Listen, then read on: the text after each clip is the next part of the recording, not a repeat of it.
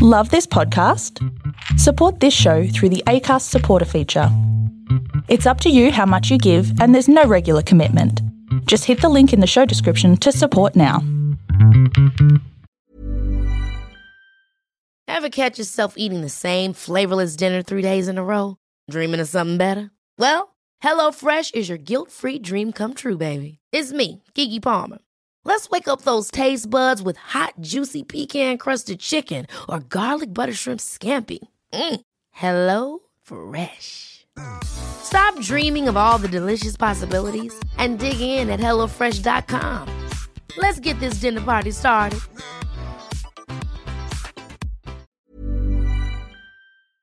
Hey, my friends, I want to let you all know that my very first book, The Path of an Eagle, How to Overcome and Lead After Being Knocked Down, is now available for pre-order. I'll make sure the link is available in the show notes below. All right, my friends, let's do the show. There is a story for everyone here because every story matters. Welcome, everyone, to the Storybox. This is the place to be if you are a lover of stories, learning new and interesting things, and if you want to grow abundantly. My name is Jay Phantom, and I believe it's my purpose to help you realize your worth and become the greatest and best version of you possible. I am grateful that you're here today. Now let's journey into the story box together and hear more about whose story will be unboxed today.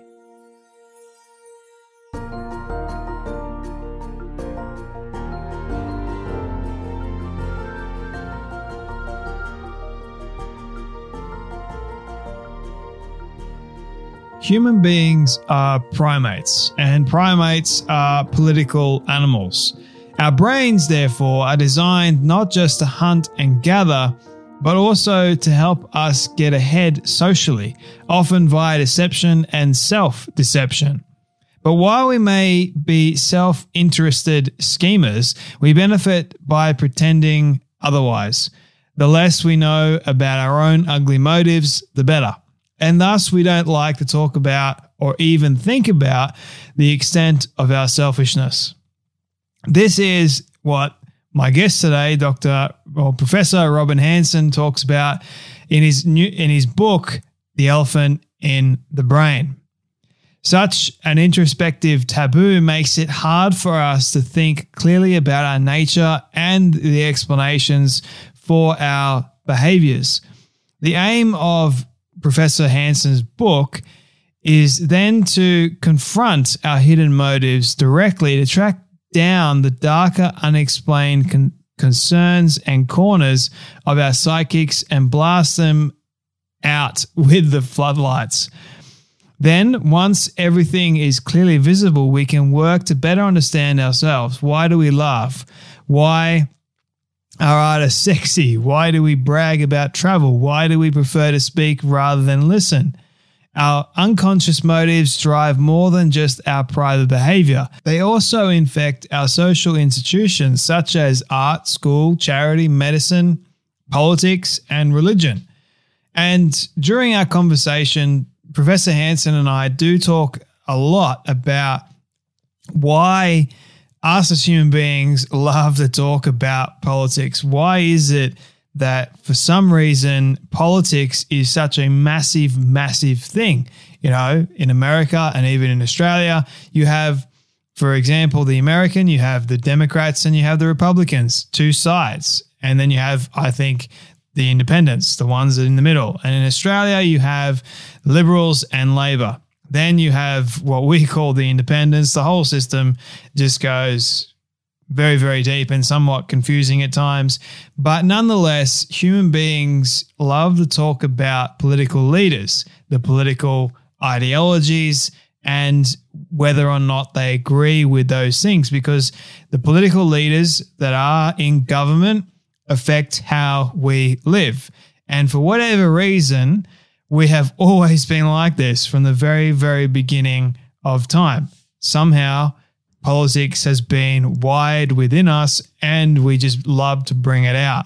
And that's some of the things that we talk about during this conversation of why that is the case with Professor Hanson. And I found it absolutely fascinating. And what is the future of technology? Where is it actually heading? What really motivates us to do these things uh, in life, uh, such as art, you know, medicine? Uh, why are some people selfish? Why are some people more selfish than others? Um, and so many other topics during this conversation. Is such a very important conversation that I think many of you are going to learn a great deal from this conversation with Professor Hanson. Um, also, my friends, if you do get something from this one, please share it around to all your friends and your family. If you do want to get Professor Hanson's book, The Elephant in the Brain, it, it will be available in the show notes below.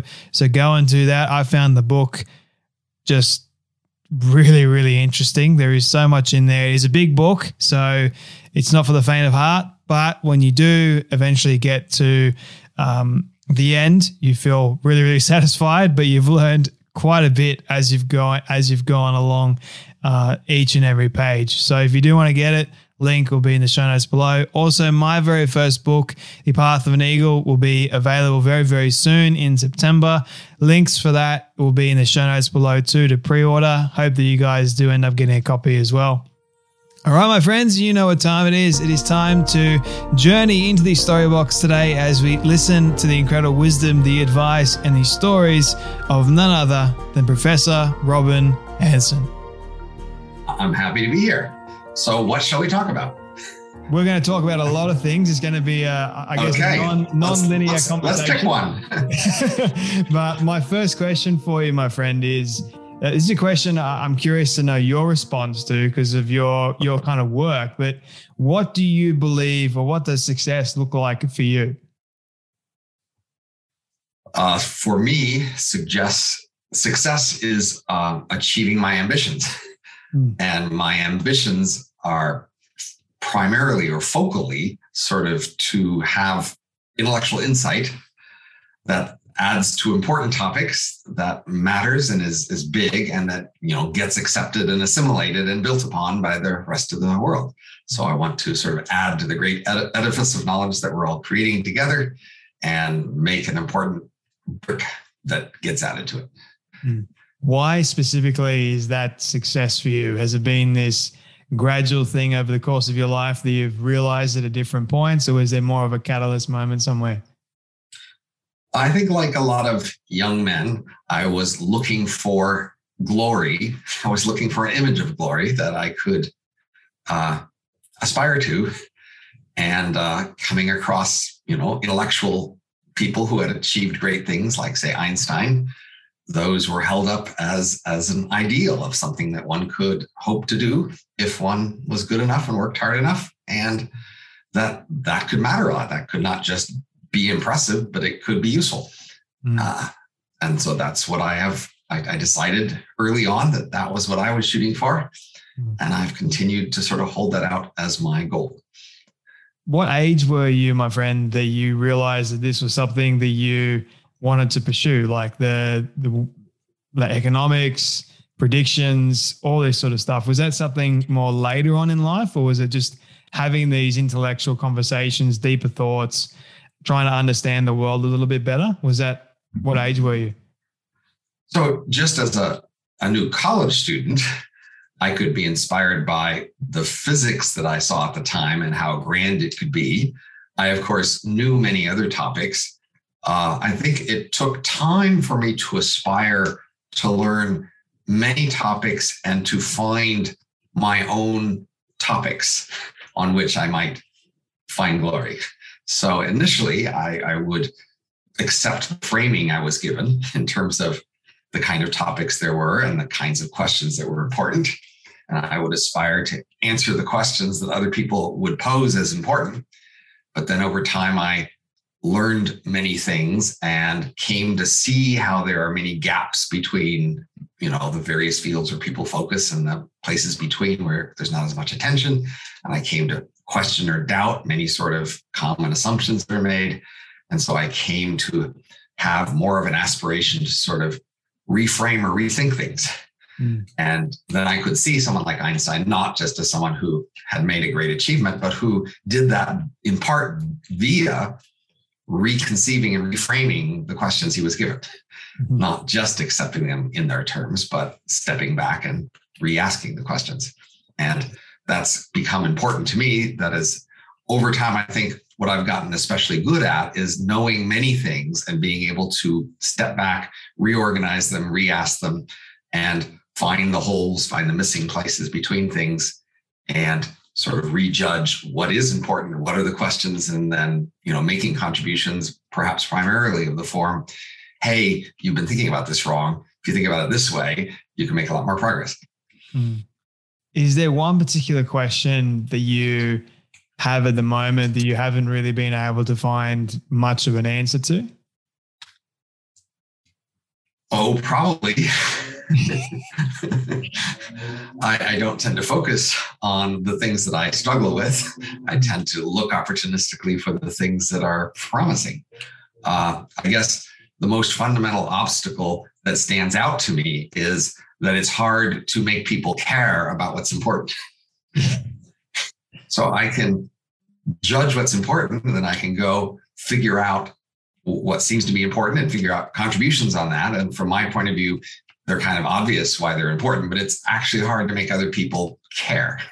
Yep. Uh, that is, even if they acknowledge that they're important, they just don't seem very interested. Mm. So uh, that's, in some sense, the biggest obstacle I face. Mm. Is, uh, you know, so once, once upon a time, I thought, you know, how could I save the world? And thinking about how to save the world is like, what could we do that such that if we did it, it would save the world? Mm. And then I think I came up with things that actually kind of meet that criteria. And then what I didn't expect was I could tell those to the world, and I could have arguments to explain why those would be the answers to all the world's big problems, and they wouldn't care. Mm. They wouldn't be interested. That I didn't anticipate that. I, I didn't think that would be the big problem. The question, the big question is really, does the world exactly need saving? Or want saving? Yeah. I mean, of course, in some sense, if if there are problem, big problems it has, and I can find big solutions, then from my point of view, uh, the big solutions are solving big problems, and the world needs those, right? But the yeah. world may not want them.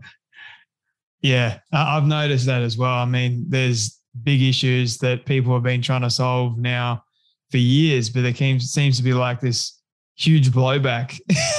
And it's kind of like, okay, so we've got this problem. We know it's a problem, but yet we've got, we're trying to come up with these solutions, but you don't want the solutions at the same time that we've got the problem happening, and it's growing, it's getting worse. So what do we do? And then there's more problems that keep forming as a result. So I think you're right in, in that respect. I mean, it, we can spend so much time thinking about all these solutions. We can offer all these solutions, but trying to convince someone that they need to be implemented, uh, I think we're behind the eight ball. That's just from my understanding. I could be, yeah. I think it's even more fundamentally that, that like people only accept a certain range of problems as problems they're really even to consider being problems. I mean, there's a sense in which, like, you know, if somebody's car is broken, they want it fixed, or if their kid is struggling in school, they want their kid to do better. But larger sort of ways we could change bigger things, they're not really in the market for those. Hmm. They they kind of assume the world's a certain way, and they aren't really interested in considering changes. So many, many of the solutions to our big problems would require somewhat big changes. Mm. And for many people, even most people, I think, uh, they're not really interested in considering big changes. That's just not, not on the agenda, not, not something that they're open to. Yeah. Do you think that's ultimately a flaw of being a human, is not wanting to accept big changes? Well, I'd say, uh, a fundamental flaw of humans is that we have pretty abstract minds, and we're able to consider pretty abstract arguments and um, considerations and plans, and we're willing to think on long time scales and large spatial scales, and we're willing to go deep into the nature of physics. And there's just a lot of things we're capable of understanding and talking about. But our basic values are just this hodgepodge of desires and inclinations and sort of context-dependent triggers. Mm. And that's what we want in a sense. And we don't have sort of a high-level abstract description of our goals. So it's hard to motivate us to think abstractly about things because the things we care about are relatively concrete, being hungry, stubbing our toe, et cetera. And uh, we can only really be motivated if some discussion gets close to one of those pretty concrete, you know, things that prod us to action. Right. And so, you know, we, our values are encoded in a lot of just very concrete heuristics and prods. Yeah. And that's how evolution sort of designed us initially. And this abstract reasoning is clearly an add-on. Uh, and clearly the value encoding part has not been moved over to the abstract part. Yeah. The abstract part has to sort of translate everything it does down to some concrete things that will then trigger these concrete value triggers. Uh, and that's, I think, a feature that will eventually go away. That is, I think our distant descendants will no longer be like that. And that will be a big change, a way in which they're quite different from us. But for now, um, in order to motivate anyone to think about anything, you'll have to connect it to one of their concrete passions.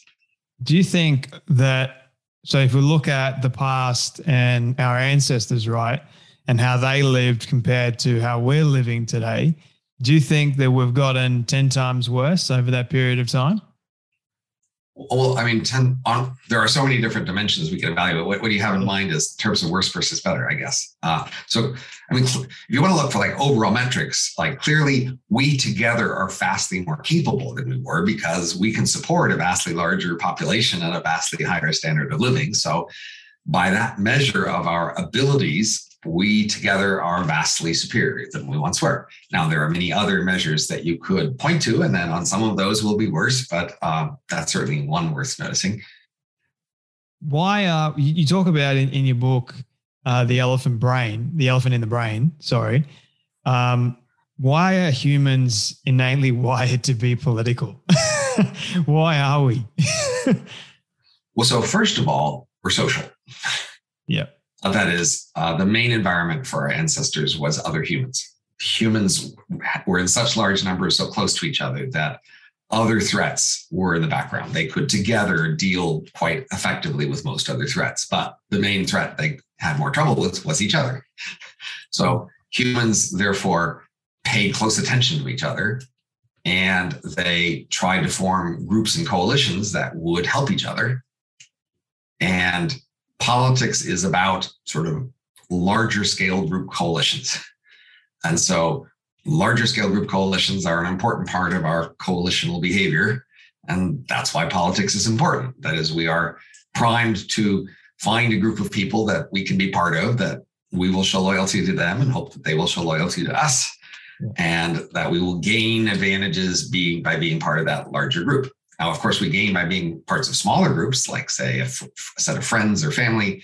But we also perceive that that in a some you know, community of, of one hundred people, say, that that will break into some pretty big subgroups. And we want to be part of one of those big subgroups. That's also important. And that's what politics is, is where we join the largest groups that seem relevant to us in the big decisions being made. What would happen to us as a human race if we didn't have politics as part of everyday life, like everyday interaction? Um, well, I mean, it's quite conceivable that we might learn to do that. That is, you know, our, for a million years, at least, we lived in small groups of, say, thirty people. Mm. And politics in that group meant, you know, the people, the group of fifteen most like us compared to the other group of fifteen or something. And so that group of fifteen are people we interact with a lot. And so that makes politics personal. And, you know, which means uh, there isn't much distinction between personal and politics. Yeah. You have personal relationships with all these thirty people, and you are considering their political relationship to you as part of your relationship to them.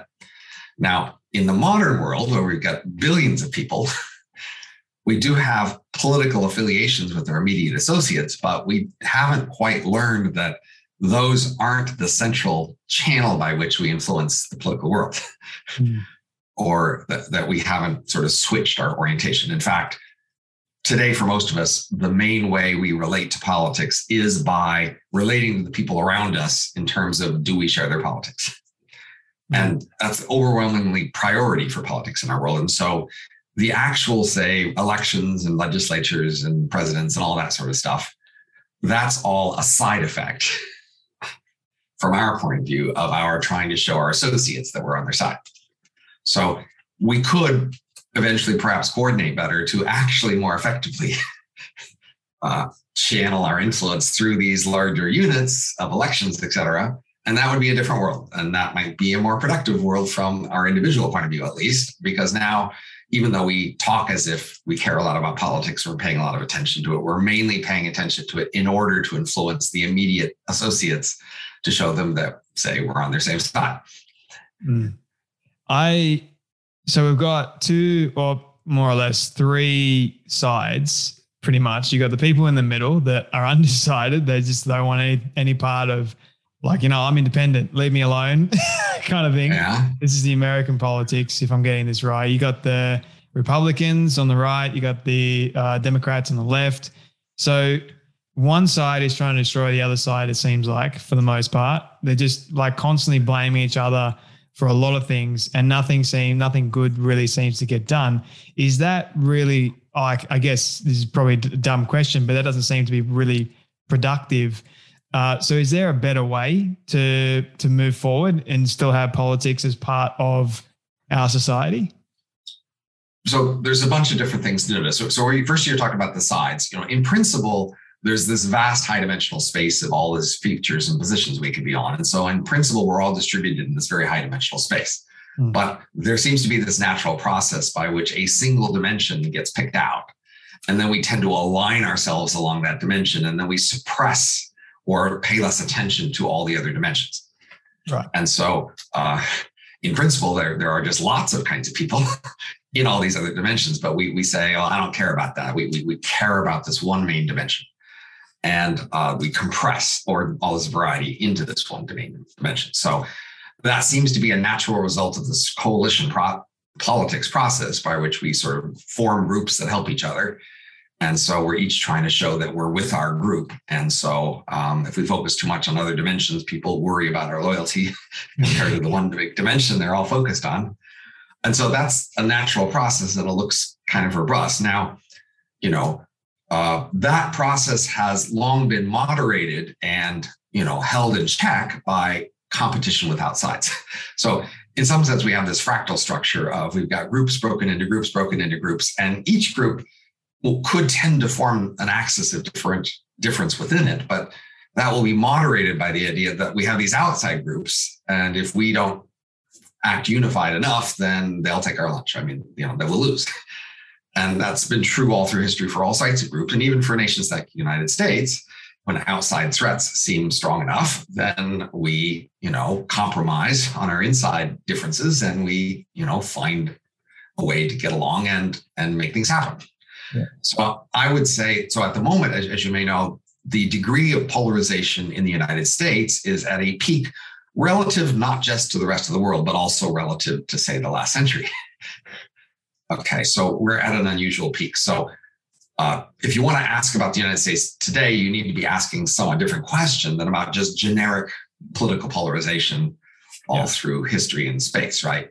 So there's always been some degree of polarization, but that's there's always been some degree of infighting in any set of groups, but it's usually held in check by outside threats. So uh, you you know we could ask about why the U S is unusually different and what we could do about that, or we could just ask about the usual kinds of polarization in most groups through all of history. Yeah. Which, which one would you like? I mean, there's so many different political structures. I mean, you've got, I guess, for an extreme example, or what I think in the, the Western world is an extreme example, is North Korea, their dictatorship. And then you've got, um, hopefully then I listen to this, the Russian uh, political sphere as well. Then you got kind of like the more, I, I, I struggle saying with democratic, with the things that are going on these days, but democratic society here in Australia and in the U S and other sort of Western uh, civilized countries. So it just seems to me like the big question is, if you look at history, for for most of the most of the time, these structures have just been going up and down, up and down. One time things are absolutely crazy. So I think we've got to look at the person, the individual, the one that is making the decisions more than just the actual construct, if that makes sense. Is that right? Well, I mean, the first thing I'd just say is if you want to understand just human behavior in general and humans in general, uh, if you focus on politics, you are focusing on this thing that humans are prone to focus on. Yeah. So, um, I mean, you might want to therefore understand it, but you also want to be cautious and not get stuck into the same problem everybody else is stuck in, is focusing overwhelmingly on politics. That is, when people get together, they are prone to talk politics far out of proportion to its fundamental importance. That it's it's just the thing they like to talk about. Yeah. And of course, in a world that's more polarized like ours, uh, they all the more want to focus on it. And in some sense, like when there's not a there there to focus on, they focus on all the meta issues. So they talk about like, well, who said something wrong about it, and who made it, you know, and who's who's not being fair about it, and and who is paying too much attention to it, and who who is, so, you know, it's basically people are so eager to talk about it that if there's not like a concrete thing like, you know, Russia invading Ukraine to talk about, or yeah. or some other, you know, coronavirus policy to talk about, they just go wild talking on all the meta things you could talk about because they just they just really want to talk about it. So um, that's, I mean, worth mentioning what I just said. I was just talking about it too. But I was trying to talk about it in an abstract general sense to help you understand why everybody is so obsessed with talking about it, and therefore maybe tempt you to back away, to like maybe look at something else. There's other things going on in human behavior besides politics, uh, but we do want to understand, well, why are people so obsessed with politics? What's the driving energy? And as we said, the key energy is trying to show loyalty to associates. So today, if you ask about discrimination and what sort of characteristics people are willing to discriminate on, politics stands out at the top.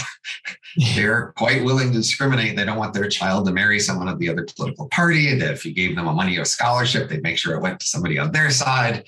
All the way down the list, people are just quite eager, and they're quite willing to attribute, you know, the other side of the political spectrum to being evil in the ways they aren't for lots of other degrees. I mean, politics has become the central axis of our moral framing and our uh, allegiances. Mm. So, okay, finishing up on, on the sort of politics side of things, I want to steer the conversation more towards human behavior, more or less, and understand why people do, like, so we've got, for example, we've got great leaders in society and we've got bad leaders in society. Uh, why is it that one person goes one way and the other person goes another way? Why is that the case? Is it because more or less is a choice, or is it because of social constructs, how they've grown up, them making that own innate decision, or just how they're wired? I think if you just took any other decisions people make, you would realize that you do roughly understand the range of things that influence those choices. Mm. You ask, why does somebody order chicken or beef at the restaurant, or why do they wear a hat, or why do they, you know, go into management or sales or whatever else it is. We just talked about one-day decisions. I think most people would see this sort of full range of influences. Yeah, there's some genetic influences. There's your family. There's your immediate options. There's some personal opportunity. There's some randomness about who tends to suggest things. I think if we go to sort of familiar decisions like that, people don't feel puzzled in explaining those things, right? And so now if you say, well, why does a leader go bad, and you act puzzled, I'm going to say, you're acting more puzzled than you are. you're, you're, you're just trying to be outraged about politics, and you're trying to pretend that who could possibly understand how those other people would differ from my perfectly reasonable best opinion, mm-hmm. and not noticing that in all these other areas of life, you would find it perfectly understandable how some, you're not a teacher, but you could understand how somebody else might be a teacher. You don't wear boots, but you could understand why somebody else might boots. I mean, you, you could just understand all those things quite easily until we get to politics, or something where you're sort of morally framing it as my side is right and their side is a, is a travesty and an outrage. Uh, so I would say you already know the answer in that sense. So if we were to look at human behavior at the moment and the things that are going on currently with different sort of people. Um, there are a lot of unrest, a lot of ideas, a lot of all these things going on in our world. Is it right to predict that it's going to get ten times worse in the future? Or is it right to predict as well that we going to get so, so just always notice we, we should make a distinction when we're trying to explain behavior are we trying to explain just the middle of the distribution, just the typical things people do, or are we trying to explain some deviations, including trends, right? Okay. So if we want to say, why is the United States different than, you know, Sudan? That's a different question than just why are humans on average some way? That's a big and if question. If we want to say, well, why is the U S different today than it was eighty years ago? That's also a different question than just the general thing. So my first cut usually is to just look, try to understand the average. Just people have typically gone to the doctor, people have typically gone to school, people typically get married, whatever it is, right? And just say, do we understand these just typical average behaviors? Because if you don't understand them, you're not going to have much of a hope of understanding the trends or changes or variations, right? That's going to be the first thing you have the best shot at understanding. And so the book, The Elephant in the Brain, is, is mostly focused on understanding those averages, those, those typical uh, features. But there are these differences, and they're, they are perfectly valid to ask questions about. But again, you first want to f- figure out the causes of the typical behavior, and then you could try to figure out what causes the difference. So if you say, why is political polarization at an unusual high in the United States in this moment in time? Mm. That's, again, a, a little harder question than just asking why is there political polarization at all ever? Uh, but we can we can try to do it. Uh, I think my first cut explanation would be to say that uh, it's like inequality. Inequality seems to consistently grow after major wars and disasters in times of peace and prosperity, and then it falls again in major wars and disasters. Uh, basically, disasters hit the rich a lot harder than they hit everybody else in terms of their percentage effect on their wealth and their status, et cetera. Uh, so uh, that's just, so if you see inequality is high today and you say, what's the solution? And I say, well, look, the usual solution is a big war or a pandemic or some big disaster, civil war that just destroys lots of stuff. I might say, you should hope it continues to increase because you, you don't want one of those fixes. That's not so good. Okay, live with the inequality if you can, because it's a sign of prosperity and peace, which are things you like. And I might also say the same, you know, long periods of peace and prosperity are what also cause a focus on internal divisions. That is, as external threats fade and the memory of them fades, and you haven't experienced them much and you're not afraid of them and they don't seem to come to mind, then you just feel more free to have internal conflicts. This is also true in, say, a firm or a club or anything else. If, you know, if you're, if you've got one religion and, and you're just focused on the other people in your religion, you'll form schisms and, and different denominations. If you're part of a denomination, you're trying to promote your denomination over the others, then you'll make peace and you'll, you know, try to promote together your denomination. Um, so basically, the United States is at a peak of a long period of peace and prosperity and success. Uh, being winning wars and being the leader of the world means that we just don't feel very afraid. And of course, you've got two huge oceans to protect, oceans to protect ourselves from invaders as well. And so I would just say the United States is gaining the fruits and benefits of a long period of peace and prosperity. We have more inequality and we have more political polarization. And that's a problem because it means it's just going to get worse until you get one of these fixes that you don't want. You don't want one of the, one of the sort of standard fixes here. Uh, so you want to live with it. Yeah. I mean, it, it's, it's a curious thing that we have been in this long time of peace and what would seem as prosperity. So it kind of looks like just around the corner is is sadly times of upheaval and civil unrest.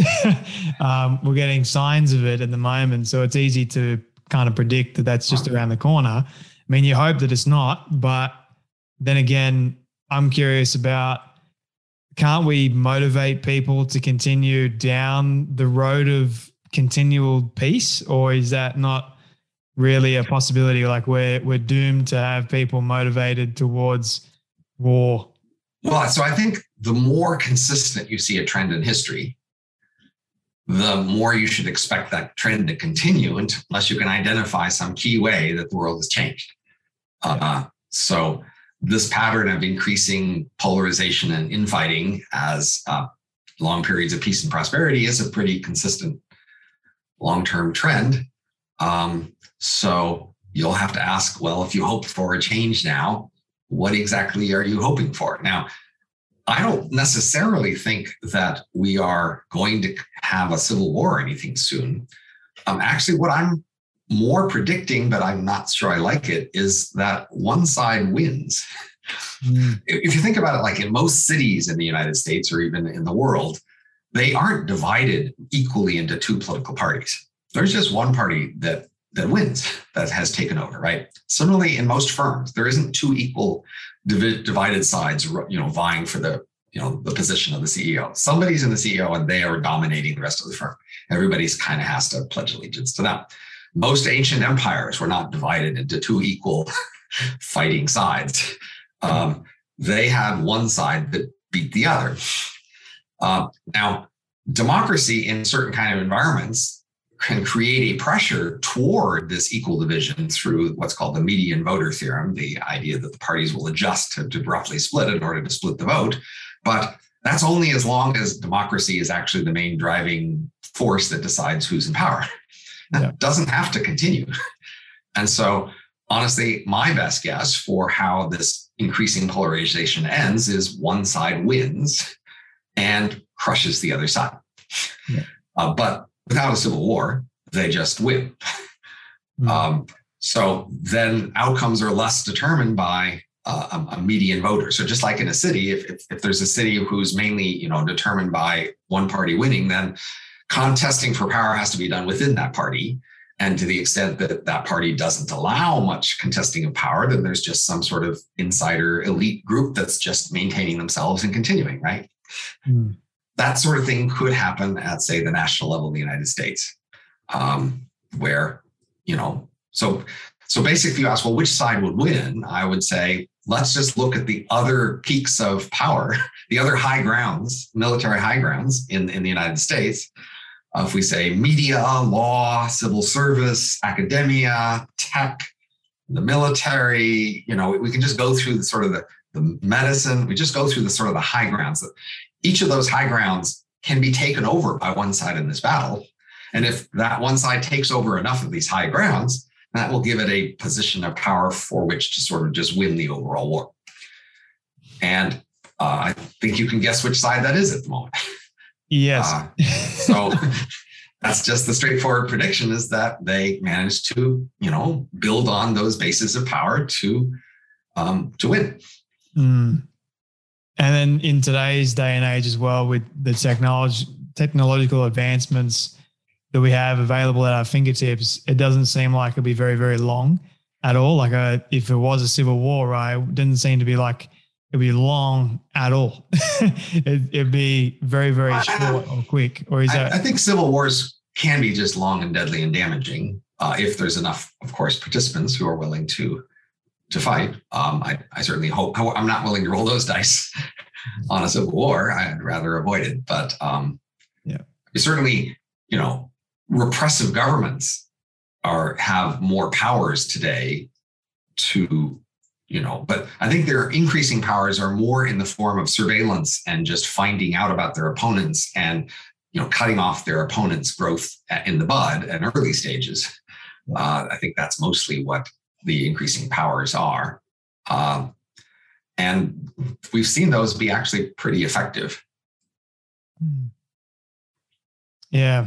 I mean, I'm just, yeah, I'm a, I'm a deep thinker with these sort of things. So I'm like looking at what the news is saying. I'm looking at what history's already given us and just trying to piece together what's right.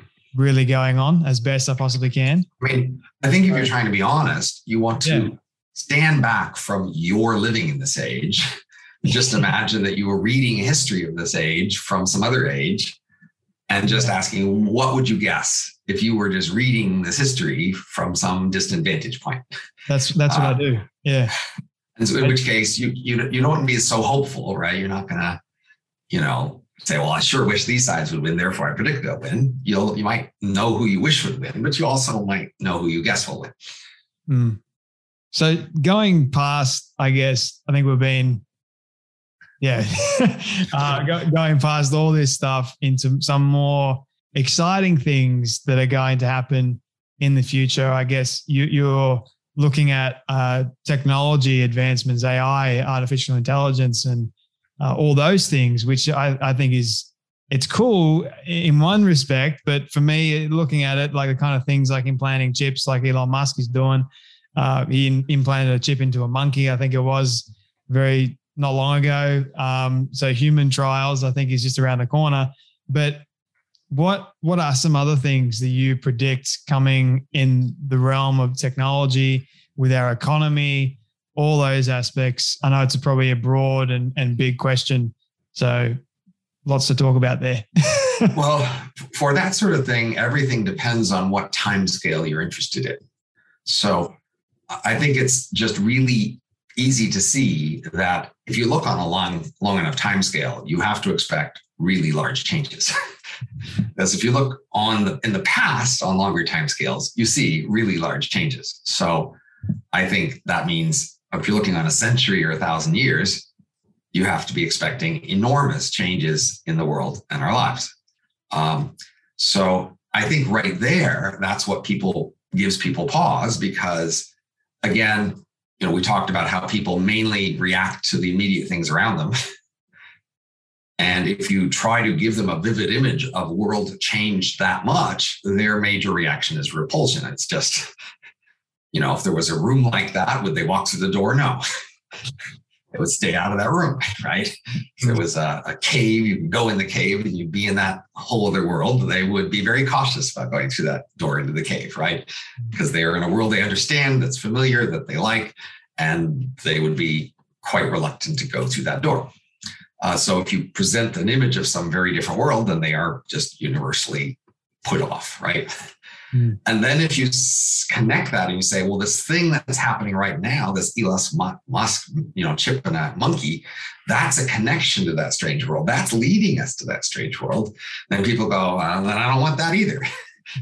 they, they because that looks like it's leading to that other place they're they're afraid of.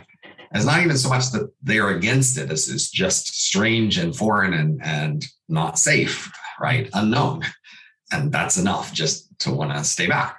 Yeah. Um, so, you know, w- with respect to, you know, your question, I, I need to ask, like, what time scale you want to talk about? If you want to talk about five years or thirty years or one hundred years or one thousand years uh, or even a million years, each of those time scales should have very different answers to what do I see coming? Mm.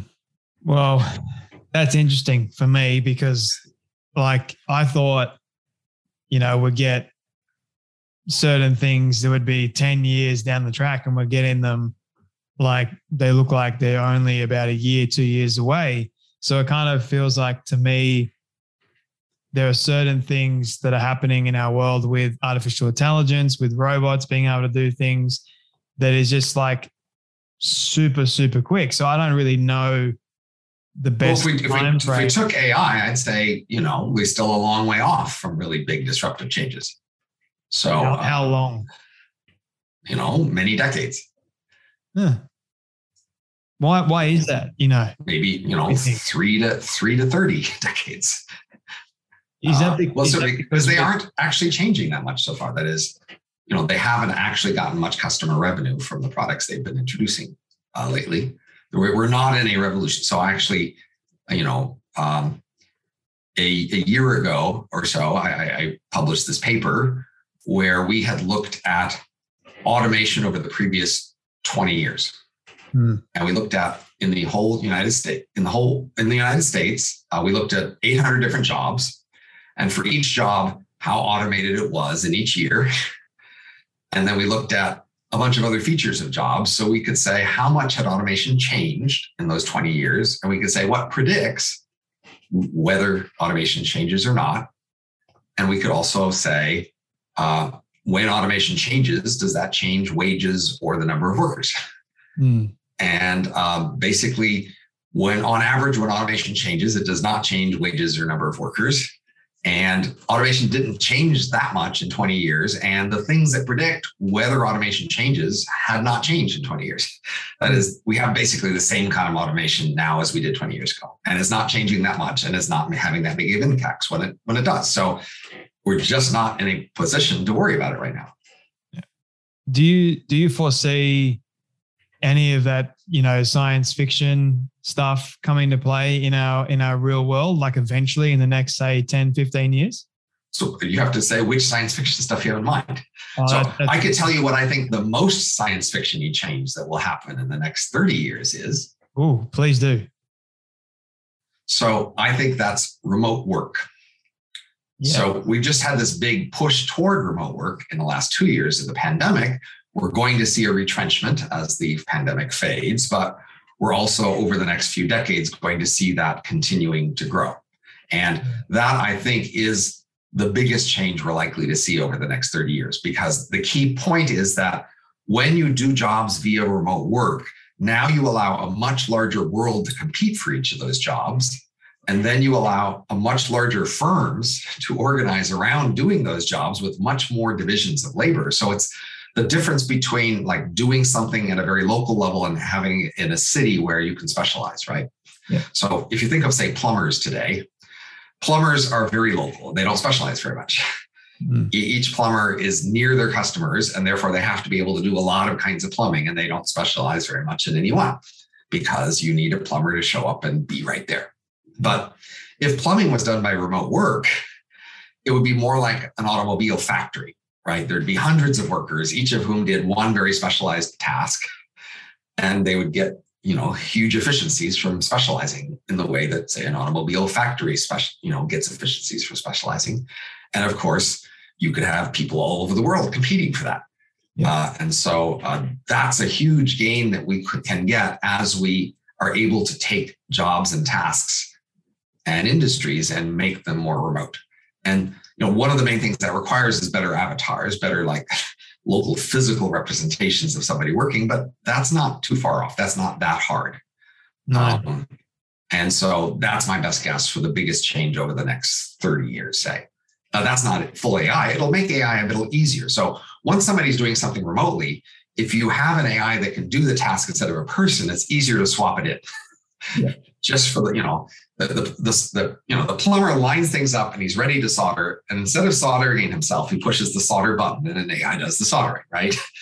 Huh. And then, you know, the next steps, right? So you can interleave doing something yourself and having automation do a task when it's all being done remotely. Hmm. Right. And so that'll, that'll help A I, but I still don't think A I will be the big thing. I'd say remote work will be the big thing.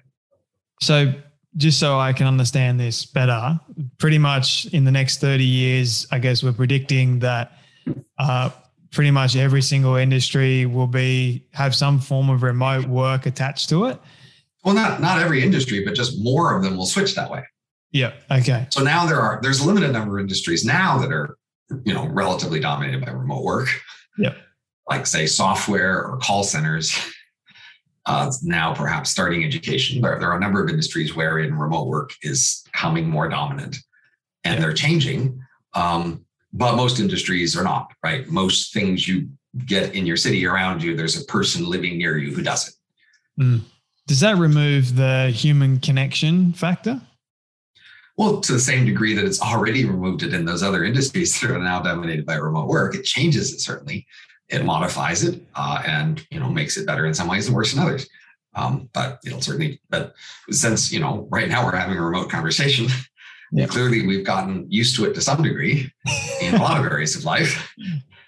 Yeah. I mean, so, so I, honestly, I don't, I, don't, I don't think it's, I don't think the immediate remote connection will bother people that much. I think they'll be more bothered by the larger scale changes in response. So, so for example, there'll be large multinational firms that, say, provide things like plumbing, mm. in which case re- you, it'll be harder to regulate plumbing from national regulations because one nation's regulations will less influence these multinational corporations. And your country will now need to specialize more in what it provides to the rest of the world.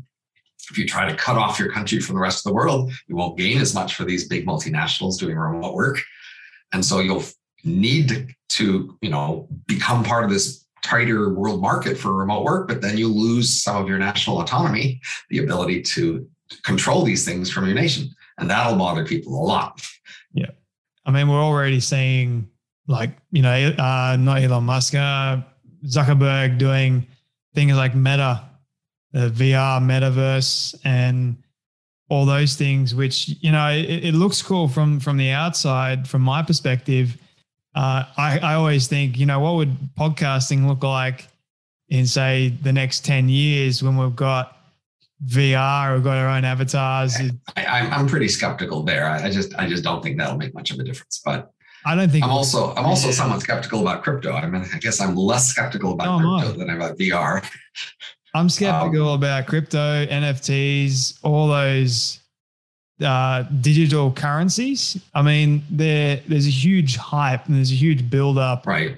towards it. But I mean, yeah. and th- there will be something left over after a crash, but still it's overrated. Yeah. You know, I just, I'll, I'll, I you know, on average, people who are invested at the moment will lose their money. Yeah. I mean, if you look at, say, like Bitcoin, for example, yeah. or even in crypto, like one day it would be super high and the next day or even the next couple of minutes, right. it just drops significantly. Sure. So you've got to be like extremely brave. But look, so all, all through my life, you know, you know, there's people touting lots of different things, and you usually face a choice between criticizing what somebody else is touting or finding something worth supporting. Mm. And the world just doesn't reward the criticizing much. Right? If there's a thing that's popular and then it goes away, if you were the guy who criticized it, you go away too when it goes away. Nobody cares about your criticism. And if it succeeds, then you look bad, right? So there's just, there's not a way to win criticizing something that you think will probably go away. Yeah. Uh, so, you know, you're, from your point of view, and maybe even social point of view, the best thing is to say, when you see something and say, no, I don't believe in that, instead of like elaborating on why and explaining it to everybody, go find something else that you can believe in, find more promising, and find a way to focus on that and build that up and support it and help it happen, right? Yeah. Now, maybe the world would benefit more from more of this criticism, but honestly, it doesn't reward it much. Mm. People just aren't very interested. Uh, so, you know, I, I think you gotta ask what is interesting, what has promise, what are you looking for? So that's why I, I might, rather than listing all the things that are overhyped, I'll try to find, well, what are the few things that are underhyped? Yeah. And so remote work was one of those that I might give right there. Yeah. Um, now, another class of things that I'm excited by but can't really predict is just better institutions. So I specialize as an economist in thinking about institution designs, and I think there's enormous potential for better institutions. And I really wish a lot more attention and effort would go into prototyping and testing them in order to field them. Uh, that potential just remains for a long time. I don't know necessarily there'll be a boom in them, but at some point, those things will happen and be valuable. Mm. We have the similar wavelength in that respect, even though I'm not an economist. I just, yeah, I think the institutions can be better. They should be better. Like, but the question is, will they?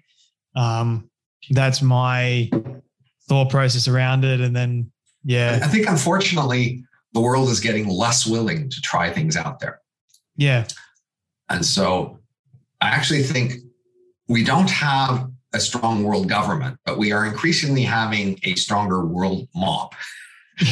That is, the world is coming together more as a shared community of thought and values. And mm. that's causing regulation to be uniform, surprisingly uniform around the world. And that's making people less willing to try new things out. So you might think in a big world, sure, if your place doesn't want to, your, the rules in your place won't let people try new things, somebody else will.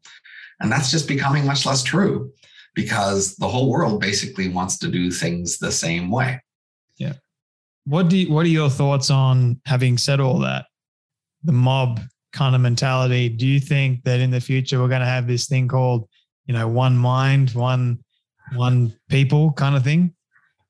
So humans, for a million years, and they lived in those groups of thirty people, they did that. Yeah. That is, communities of people of thirty people who lived basically by themselves, they would form a consensus and they would have the impression that they were of one mind about the things they had discussed. They might start out with a disagreement and then they would form a consensus. That is just how humans have behaved in small groups for a very long time. That's also true of most small work groups. Most small work groups don't maintain sort of visible differences of opinion in over extended periods. They, they, they, they form an agreement and they form a consensus. Uh, so the major disagreements we've had are across groups who are more distant from each other and less connected. Uh, but as the world becomes more connected and unified, we are forming groups on this largest global scale.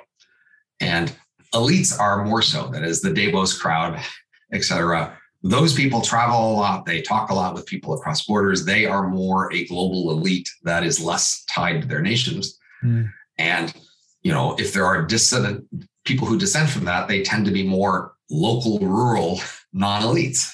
Yeah. Um, and that's the world as it's appearing today. So honestly, you know, sometimes the major axis of disagreement in the world today is becoming the global elites who agree and then the other local, rural others who might disagree. Uh, certainly how we've seen it in the pandemic. Yep. Um, so, uh, you know, that is the world we're moving into. And it feels very satisfying to human nature. Humans have always been very frustrated by the fact that the, their larger worlds they live in can't function like the small groups that they were used to functioning in for a million years. They've always wondered, why can't we all just get along the way a group of thirty people does get along when they all live together for many years? Yeah. And now we are achieving that at the global level, but there will be costs. Yeah. I was, I was saying before this, or when we just found out about the pandemic, I'm like, it'll be this instance where the elites will be, they'll take over, they'll make the majority of the decisions. So it'll be like almost the strong, strong versus the weak. The strong will be the ones. So, so it's interesting to notice if you distinguish between experts and elites. Yes. There are two different kinds of people. So experts are people who have a particular role and they are assigned to know particular things. And elites are just people who are prestigious and smart, et cetera, who just talk among each other. And it's, but their opinions aren't so much, you know, weighted by their expertise in the subject. They are just, you know, so think about a talk at a conference or, or a panel discussion. At the talk, the speaker is presenting themselves as an expert on a topic, and they are telling you their expertise. But on a panel discussion, people are asked all sorts of questions that aren't things they necessarily are expert in, but nevertheless, they will still talk among themselves and form opinions. And that's more the elite mode, which is what elites do in parties and in legislative legislatures and all around the world forever, right? That's the elite mode. So it was surprising to note that at the beginning of the pandemic, experts all said one sort of thing. And then the elites all of a sudden started talking together and they came to a different opinion.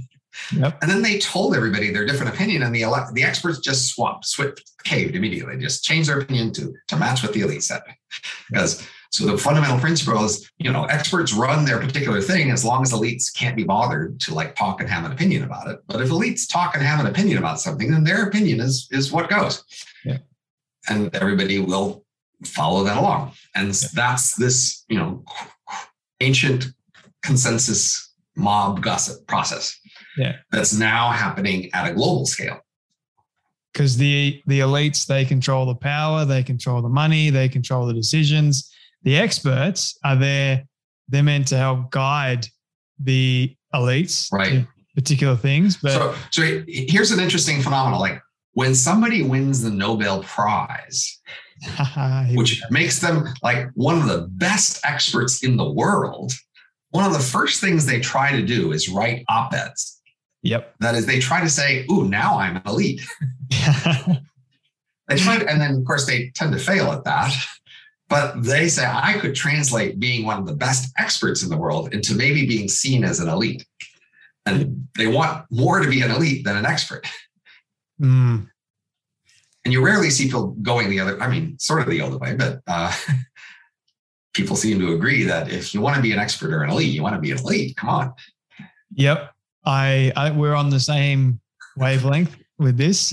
one hundred percent. It makes total sense to me. I don't know if people are listening to this and it makes sense to them. Um, but yeah, it just totally makes sense. But where I was going with the, the one mind sort of thing, I think I was, I missed the the most important question there, which was, can we, would we be able to upload our thoughts into this one sort of universal brain? So instead of like the, uh, te- te- technologically speaking, instead of just okay, you know, so we yeah. we today have the brains that we have, and that we have cross these brain brains are designed to form a larger social brain. That is, oh. our brains. As so, like the brain of a cat is designed to be a lone brain by itself, right? The brain of a human is designed more to be part of a larger social brain as formed by social discussion. That's what it means for humans to be especially social creatures. We don't function so well by ourselves. We function well in groups. And in fact, we are more rational and intelligent in groups uh, as a group than we are as individuals. So we are already partway there. Now, our brains have a very particular structure, have a very particular sort of hardware implementation. They have a very particular, say, bandwidth limitations from communication from the outside and processing speeds from the inside, and particular algorithms they use. They are one point in a vast space of possible minds.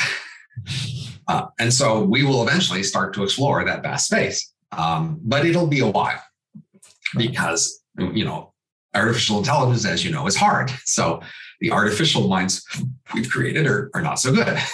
They're getting better, but they're certainly, compared to a human mind, they're, they're just not remotely as good. Okay. So uh, I think the most likely first step, though, will be that we will make computer emulations of human brains. That is, we will just take brains that we have now in the human brain, and then we will make a similar structure in artificial hardware, but we won't change the overall structure of that thing or its priorities or its algorithms or things like that. We'll just move it to different kind of hardware.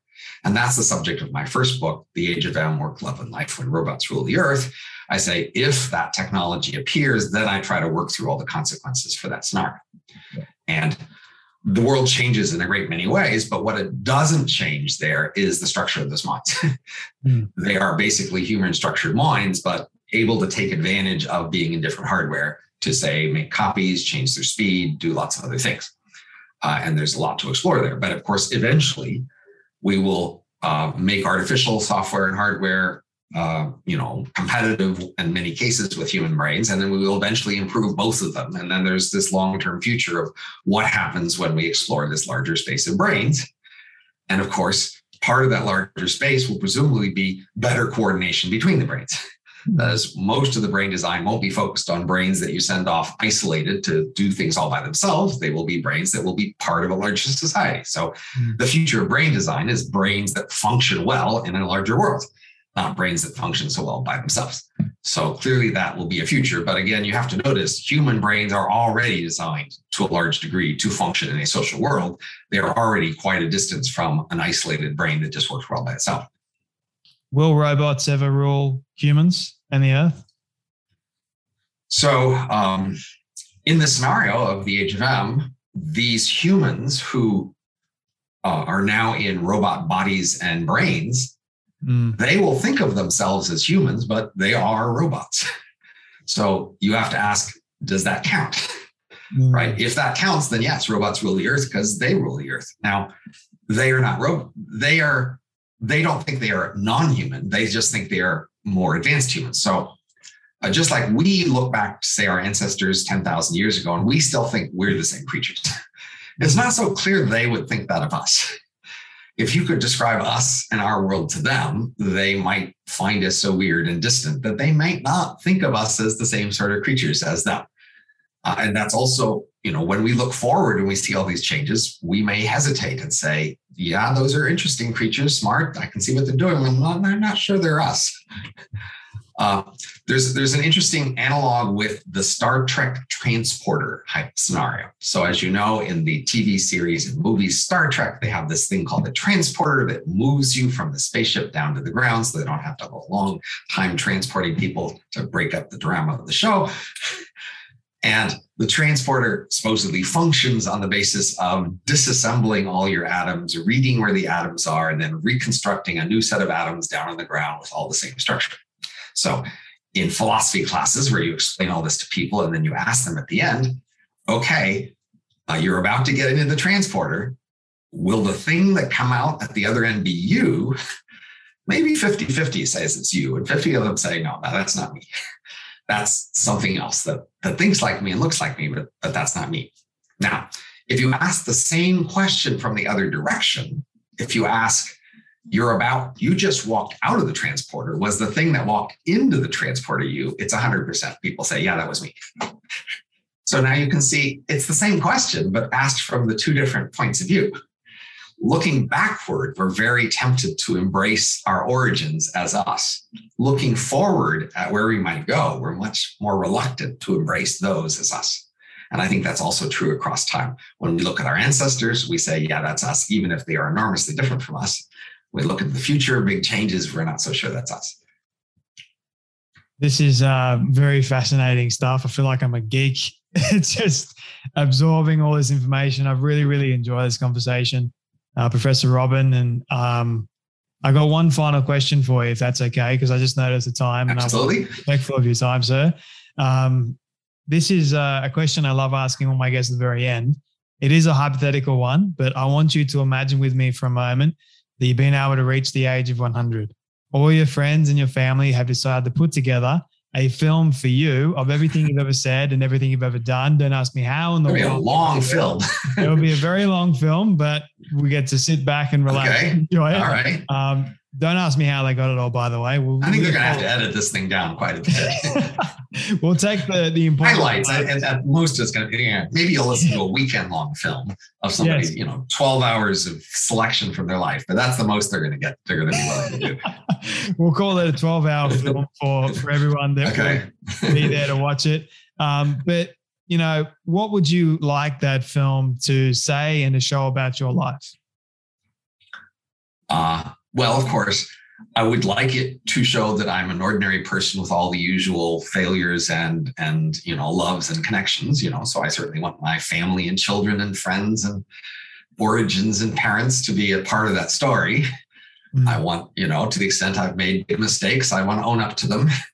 Uh, big flaws, they should be mentioned and or pointed out. I'm not, I don't want to hide them, but once all that's acknowledged, I would still like my best things to be there.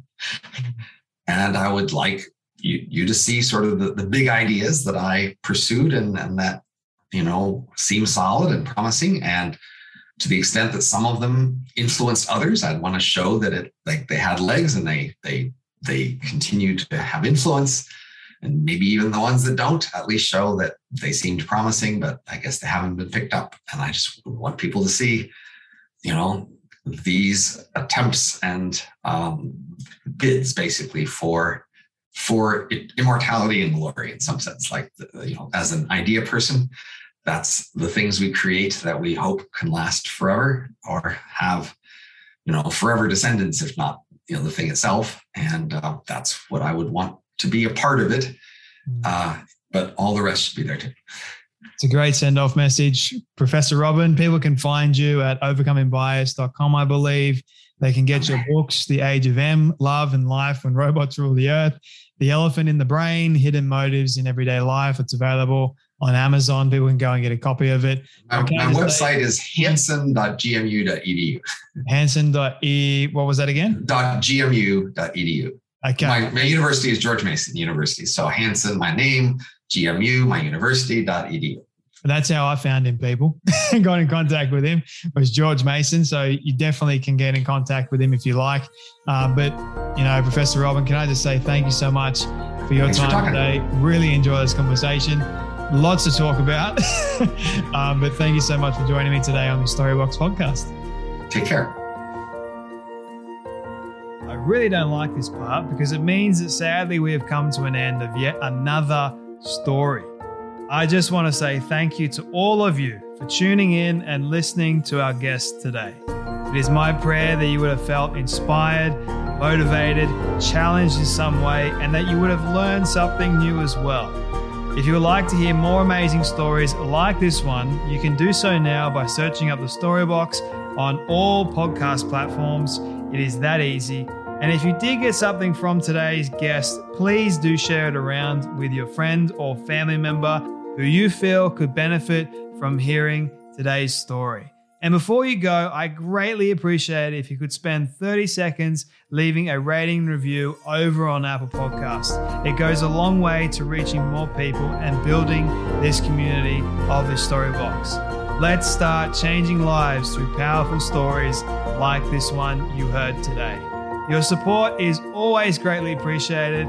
Until next time, when we dive back into the Storybox, I'm Jay Phantom, and don't forget, your story is worth more than you know. I'll catch you then.